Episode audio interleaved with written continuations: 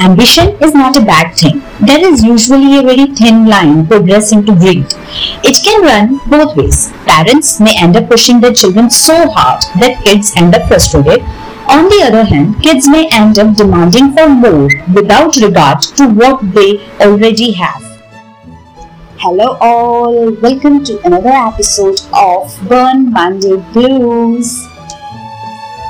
Here is a wonderful story about a peacock who almost went the same way. Once a beautiful peacock who was all but dancing on a rainy day.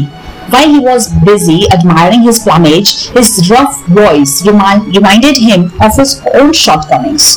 All the joy beaten out of him. He was almost in tears. He heard a nightingale singing nearby. Listening to the nightingale's sweet voice, his own shortcomings once again became very evident.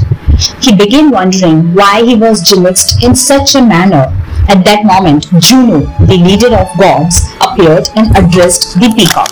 Why are you so upset? Juno asked the peacock. The peacock complained about his rough voice and how he was sad because of it. The nightingale has such a beautiful voice. Why don't I? After listening to the peacock, Juno explained, Look, every living being is special in his or her own way. They are and made in a certain manner that serves the greater purpose. Yes, the nightingale is blessed with a beautiful voice, but you, you are also blessed with a with such a beautiful and glittering plumage. The trick is acceptance and making the most of what you have.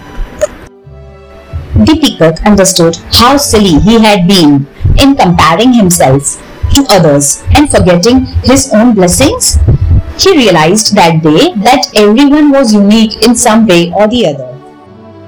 So by this, I just want to convey self-acceptance is the first step to happiness. Make the best of what you have rather than being unhappy about what you don't.